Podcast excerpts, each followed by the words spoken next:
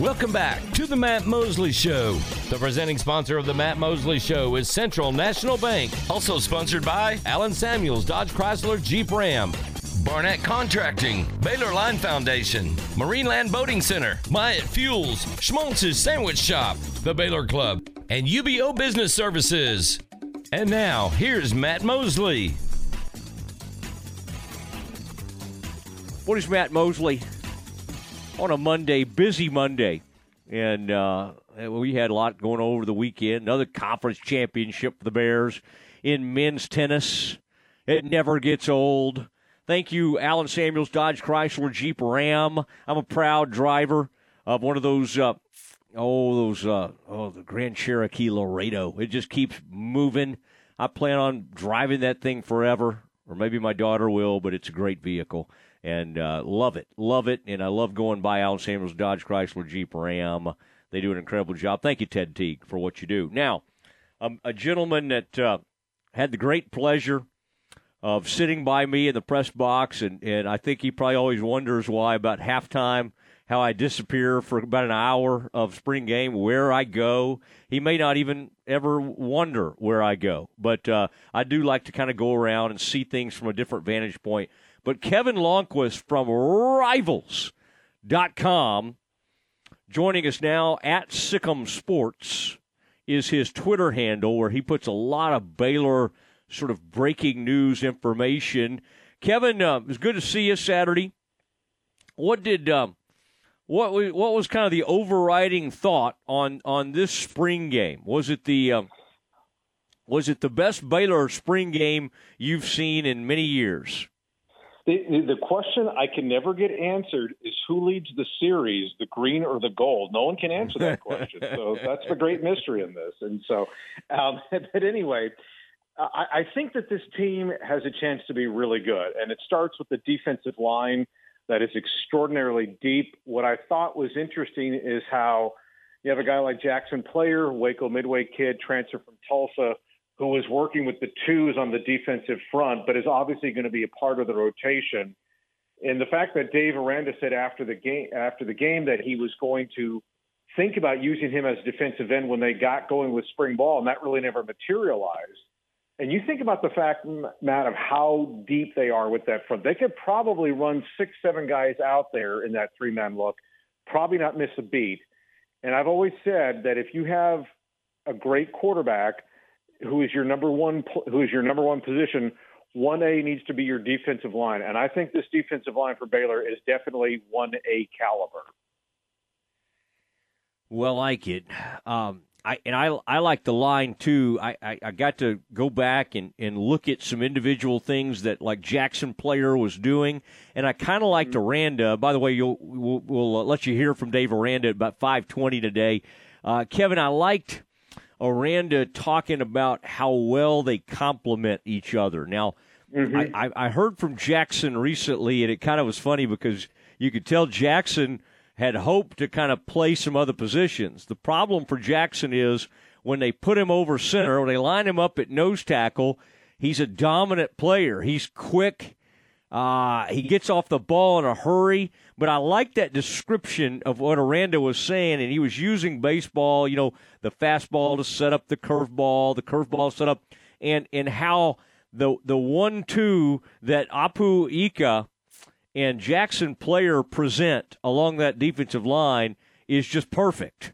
You got power, and then you have speed with Jaxon Player. I, I don't, uh, Kevin, since you and I have been hanging out watching Baylor football, now I've been doing it longer than you have, but you've been doing it a pretty long time. Uh, this is one of the deeper defensive lines that we've seen. And I think Jaxon and, and Apu kind of set the tone in the middle. You know, I think that's very true. I would say that this defensive line has a chance to be as good, if not better, than the 2014 team that was led that was led by Andrew Billings and Beau Blackshear. I mean, and remember that front was really good too, even though Baylor would get into a lot of scoring contests with folks. But that front though was really good. What I think what's going to be important about this defensive front is if Baylor doesn't go into the portal to try and find any secondary help, and they decide – you know, this is the group that we're going to go with with the safeties and the corners.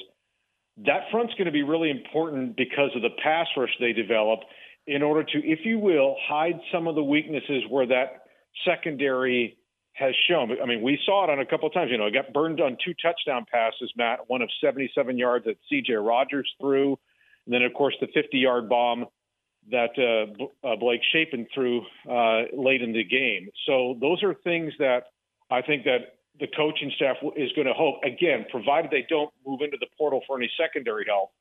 Um, that that front that's where that front's going to be important. All right, uh, let's get right to Kevin Lonnquist from Rivals. Let's get to what people are wanting to talk about and hear about today, and that's the the battle between these quarterbacks. Um, yeah. I, Shapen was, um, you know, Gary made a mistake, threw an interception. I mean, I don't think in a spring game that's the end of the world. I think right. Shapen totally continue either. So maybe not, maybe not, but not great, not great the way for it to happen. But again, it's a spring game. I, I would just say that what you continue to see is one of the frustrating things to me is I don't really, for the life of me, understand why quarterbacks are taking off and running in a spring game. I mean, like you're back there trying to run up some patterns, and even if somebody's not open, you can just throw it away or throw it, whatever. I mean, like I don't. I don't really, you can't tackle, so we don't truly know how long. I mean, you guys are up there being funny, you and Jerry or whoever, y'all are doing a comedy bit on like trying to figure out how many yards the carries were, but we really don't know because right. they can't hit the quarterback. So right. I I don't it, it it still worries me a little bit. I love Gary. I love his leadership. I just yeah. don't love the fact that he's back there in a spring game going through his progressions and he's taking off and running. The spring yeah. game is not a time for quarterbacks to be running around. I mean, it doesn't it doesn't prove anything. And Shapen, as we probably would have predicted, is back there throwing darts.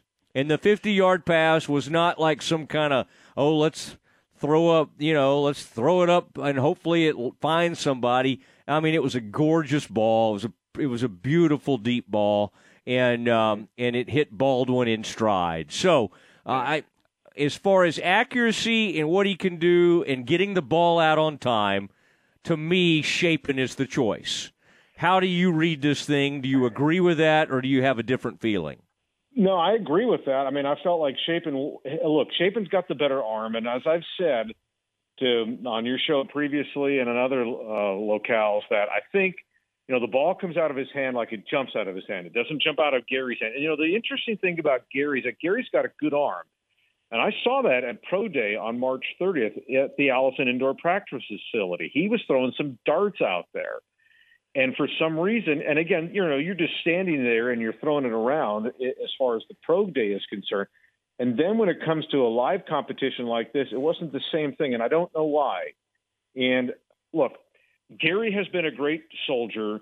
He has been the guy that's always played on the chip of his shoulder where everyone has always counted him out since the day he stepped foot on campus because he came from a small school in Earle, Arkansas, and he's had a fight for everything that he's ever gotten in his uh, life as as Baylor's starting quarterback to come up through the chain and actually put himself in a position to where he started 10 and a half games last year, including the Sugar Bowl. Did everything that was asked, won the job last year, uh, and this year, I, I think the one thing about Gary is the fact that do you go with the safe choice, with which is what he would be if Aranda Shawn Bell and Jeff Grimes decide do we want to have a game manager or do we want a guy that can really make a you know big time plays and that's where I think the difference is and I think Shapen has the capability of doing that. Look, there's two things to go back as far as the Shapen discussion is concerned. Remember and, and I promise you Matt that had Blake not hurt his shoulder against Oklahoma State in the Big 12 championship game, he would have started the Sugar Bowl in my opinion. But two things on Blake. One, Go back to the first pass that he threw against Texas Tech in the home finale. 67 yard seed to Trestan Ebner. That's the best ball that any Baylor quarterback threw last year. And then go back to the Big 12 championship game. 17 consecutive completions to start the game. That's a Big 12 championship game record. That's also an AT&T Stadium record. You don't do that by accident. You do that because you have some ability. And I think those are things that you have to go back on. And the fact, though, that Blake was well enough to come back from the shoulder injury and go through spring, you know, to your point, I don't think the spring game was the differentiator or the deciding point of who w- wins this job. I think it just kind of maybe reinforced it to some extent. I think what has to, uh, the, the good thing about this decision though is that it's coming, and we're not going to let we're not going to let this drag out into the summer or into fall camp. They've got to make a decision on this because I think this team's capable of doing a lot of great things in the fall if they're healthy and they find a way to win on the road in Austin and in Norman. Yeah, yeah, I, those are all good points, and uh, and I think that's probably and you know if they choose Gary. Uh, I don't want to, you know, I don't want to act like I know what Shapen would do, but I think he's going to be. I think if he entered the portal, he'd be a highly sought after quarterback. He's put up an, he's put out enough film where there's going to be all sorts of schools that want him. Uh, I do not know for sure what Gary would do, and I think it's an extremely tough choice because of Gary's leadership style and how much this team responds to him. But uh, yeah. I think I think they know what they need to do. I think Shawn, I think Grimes, and I know I think Dave does. I think if anybody's holding out, it's Dave. I feel like Grimes yeah. and Shawn know exactly what they need to do, and uh, and we will see where this thing heads. Let me ask you this: um, You always do a great job of keeping up with the recruiting visits. I got to see Derek Lagway Jr., DJ, they call him, in person the other day. My goodness. Wow, that's a grown man, and he's a sophomore in high school. That's unbelievable. But um, I know that Baylor picked up a commitment from the youngster from uh, Lorena, uh, who are who were kind of a, a few of the the names that uh, Baylor fans should be excited about that were that were in town, and I'm talking about the players that that Baylor has a, a, a tremendous interest in. Well, of course, they had several of their 2022 um, members of the signing class that were there. Yeah, uh, Karen, yeah, Kyron Roberts Day was there. I mean, that kid's going to be a ridiculous athlete once he gets on campus. The big question is where are you going to put him? Uh, you know, he could play. You know, for me, just because I'm saying it, it doesn't matter what I think. But I mean, he he looks like a defensive end to me. Although I think he could be an H back, you know, that sort of thing. You know, yeah. a couple other guys that were there were uh, Zach Chapman, the kid that I saw from Fort Bend Marshall, 2023 defensive end, uh, who's coming off an ACL injury from last year. He was there watching the game, took place on that. Uh, Colton Soraki, you know, younger brother of Caden Soraki, uh, who just signed with the Bears. Uh, Colton's a 2024 offensive lineman from the Woodlands. They like him quite a bit. Caleb Hicks, running back uh, from Denton, excuse me, from Denton Ryan, that's there. Jeremy Payne, uh, 2024, uh, great looking running back from Fort Bend Hightower. He was there. So those are just a few. And then, of course, yeah. Uh, and then, and then one one more name to let you know about was uh, Aaron Flowers, 2024 defensive back from Forney, who we just made a four star last week. Ooh, has received the coveted four star. The mm-hmm. 40 not on the Jack but he's a not on the 250, but he's got a four star. So that's fine. Yeah, yeah. if he's from Forney, uh, Forney proper, that's the Forney Jackrabbits. There used to be Jackrabbits to you. Rivals of Mike Hoffman Lions. We usually beat them, but then at some point, the uh, they they had some, some big time athletes in basketball, and then our uh, yeah. the girls from our class became interested in the Forney boys, and that was uh, that was uh, concerning to us. Um, all right, uh, Kevin, that was uh, that was a good uh, wrap up. The only thing I'd ask you that's kind of fascinating to me is, uh, isn't that weird that that wide receiver? I mean, Gavin Holmes is the, as he calls it, the old head in the room, the veteran. Yeah. And the guy hadn't played much at all because he's been hurt his whole career but he seems like an unbelievable leader. He's just got to no. tr- somehow try to stay healthy. But they, there's one guy that was out there, and you and I keep talking about him. They have not put him on scholarship, and yet he was out there running. I mean, you could argue. Now, I think Seth Jones was out there with yeah. the ones out lined up wide, but there comes number 34. Is it Cameron? Yeah, Josh, Is that right? Jo- uh, Josh, Josh, Cameron? Yeah, yeah. Josh Cameron. Uh, he's a kid, and I think we talked about him maybe a couple of weeks ago, Matt, when I was on your show. And he's a guy that uh, you know just has made his way up through the food chain, if you will, and has worked to everything that he's got. He's a big kid. He can leverage himself.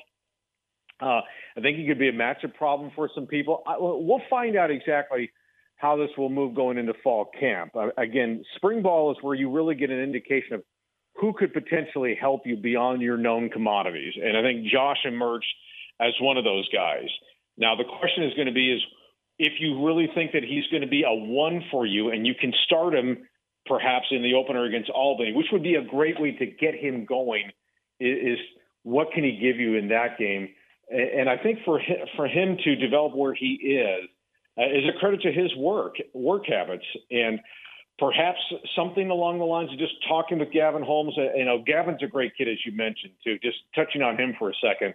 You know, I saw Gavin when he I my connection with Gavin goes back to when he was a junior at Justin Northwest, and you know he had the opportunity to really turn into a pretty good college recruit. And I remember the day that he committed to Baylor when he was a senior at Northwest um, and he was one of the guys that turned that helped turn Northwest into an afterthought program, into a legitimate football program, and that was kind of important for that school to uh, to go through that.